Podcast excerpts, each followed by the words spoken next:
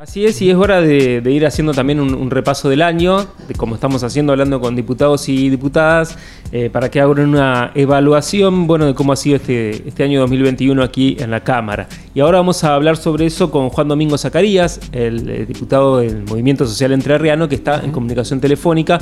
Buenos días, Juan, estamos aquí Jorge Luna y Alfredo Hoffman. ¿Cómo estás? Bien, Alfredo, bien, Jorge. Eh, en mi oficina, en este momento eh, digamos, con el conocimiento de que me iba a hacer una nota, así que acabo de terminar una, una, un encuentro, una reunión con unos amigos que vinieron a, a consultarme sobre un proyecto de ley que tiene como objetivo darle un marco legal a los llamados controladores, a los mal llamados patobicas, que tienen funcionamiento en distintas actividades de la vida comercial de Paraná y de la provincia. Así que verdad que una reunión muy linda, vinieron con, el abogado que lo asesora a ellos, un compañero de hace muchos años, eh, y también con, con algunos integrantes de, del sindicato que ellos están constituyendo en la provincia de Entre Así que una, una interesante charla tuvimos. Y ahora, diciéndole a ustedes que los felicitamos, aquellos que somos legisladores, eh, porque a través del presidente y de la conducción de, esta nueva Cámara de Diputados, eh, le han dado una apertura de, puertas abiertas a la Cámara a través de los distintos sistemas de comunicación que han implementado y eso facilita, por un lado, la actividad legislativa en el conocimiento de la sociedad, que es muy importante eh, darle valor. Te consultamos, Juan, porque eh, estamos haciendo un repaso de, lo que ha sido el año, pero ¿el año ha terminado legislativamente o todavía puede haber alguna sesión antes de fin de año? No, no, no. Hay una sesión la semana que viene para tratar el tema fiscal y, la Cámara no, no cierra, digamos, sigue funcionando como, como lo hacen los tres poderes, el, judicial y el ejecutivo.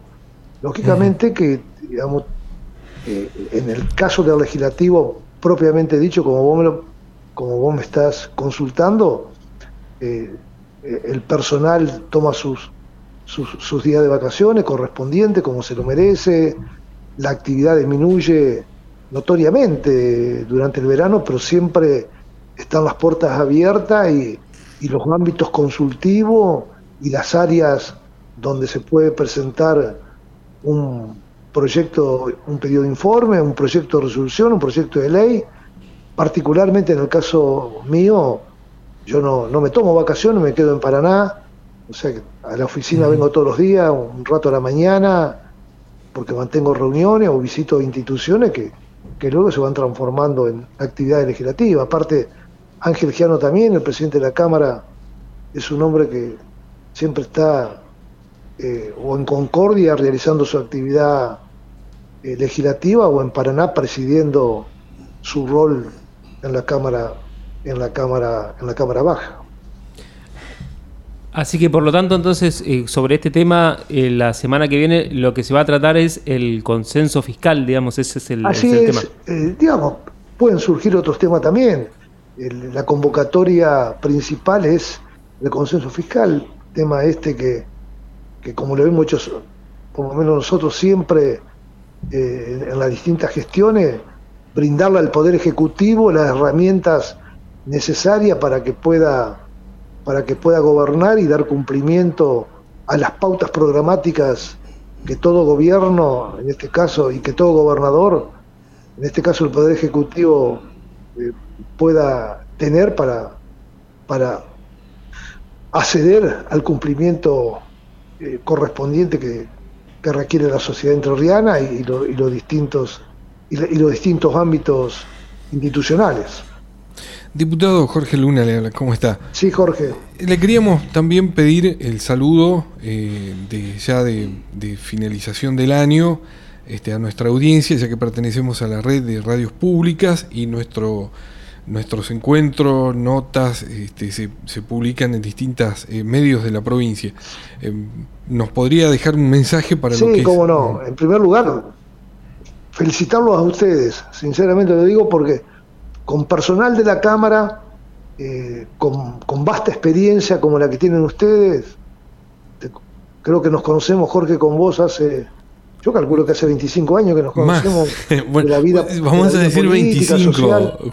vamos a decir 25. bueno, ¿cómo, cómo, cómo dándole las herramientas a los trabajadores?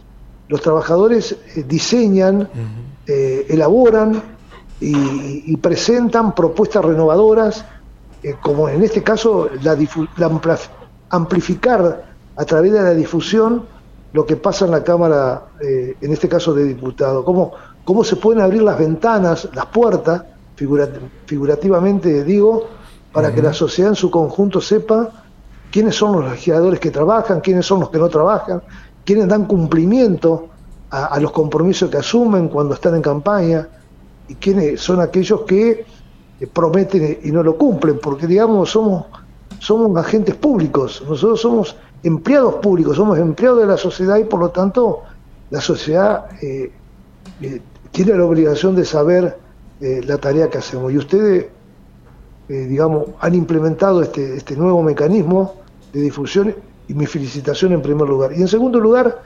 decirle que las instituciones están salpicadas, en, en general casi todas, pero no, no, no, es, no es culpa de la institución propiamente dicho, sino es culpa de aquellos que integramos las instituciones, del hombre que, que, integró o que integra las instituciones.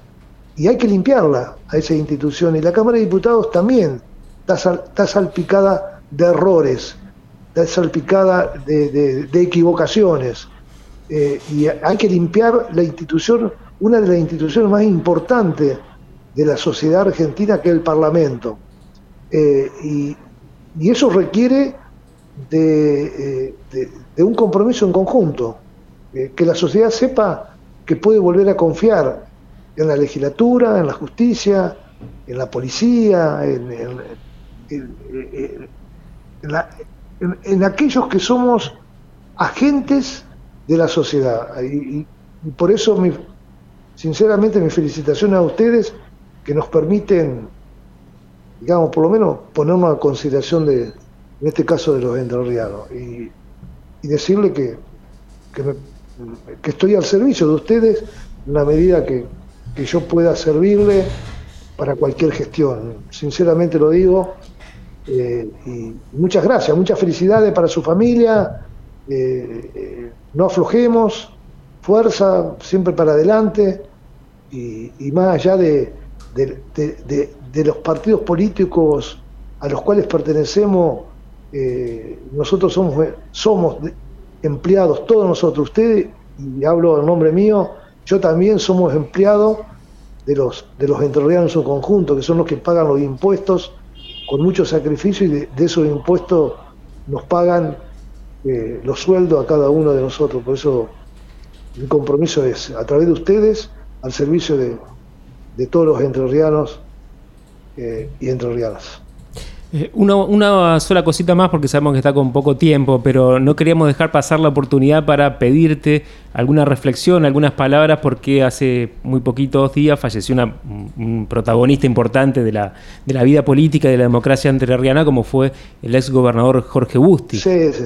Eh, bueno, con Jorge eh, establecimos desde hace desde el año 1985 15, 36 años que transitamos el primer camino de la renovación en la política entrerriana desde, desde el Partido Justicialista, desde el peronismo, y nunca me voy a olvidar, eh, digamos, el tránsito, la campaña y el esfuerzo que hicimos para poder ganar esas elecciones del año 1987. Luego del contundente triunfo del doctor Alfonsín como presidente, y del doctor Montiel como gobernador 1983-1987. Bueno, a partir del año 1985 transitamos la provincia con el doctor Busti, muchos jóvenes que veníamos a debutar en esta, en esta nueva realidad democrática, así que guardo de él, más allá de las diferencias que en la vida política hay, guardo de él en lo personal el afecto de, el afecto de un, de un líder, digamos, el último líder de la política entrerriana. Falleció el doctor Montiel abrazando las banderas de la Unión Cívica Radical y, se enojó al doctor Busti abrazando las banderas de Perón y de Vita, digamos, los dos grandes eh, eh, referentes de la política entrerriana ya no están, así que para, para mí particularmente se fue un, maestro de la política, un hombre muy seductor, un hombre componedor, un hombre que se enojaba, pero al ratito eh, te abrazaba, verdadero político, de, esos políticos que, casi ya no, que casi, que casi ya no existen. Así que un saludo para la familia de Lorencia, Patricio, para Cristina, por supuesto que acompañé su, su eh, estadía transitoria el otro día cuando en el Salón Blanco velaron su resto y, bueno, siempre en el recuerdo.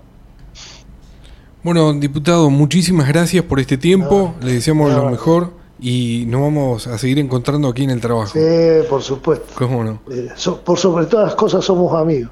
Por, lo menos nos podemos mirar la cara cuando nos encontramos en la actividad y en el pasillo y hasta hacernos un chiste eh, porque ganó River o, perdió Boca, esas cosas, esas cosas de la vida que también sirven para, para crear una sonrisa entre, entre aquellos que abrazamos la política. Así es. Muy amable. Gracias por la nota y mucha felicidad y no aflojar, siempre para adelante. ¿eh? Muchas gracias, muchas gracias. Hasta luego, chao. Hasta luego, felicidades. Chao. El diputado Juan Domingo Zacarías también pasaba aquí por Radio Diputados. Las voces de los protagonistas en Radio Diputados.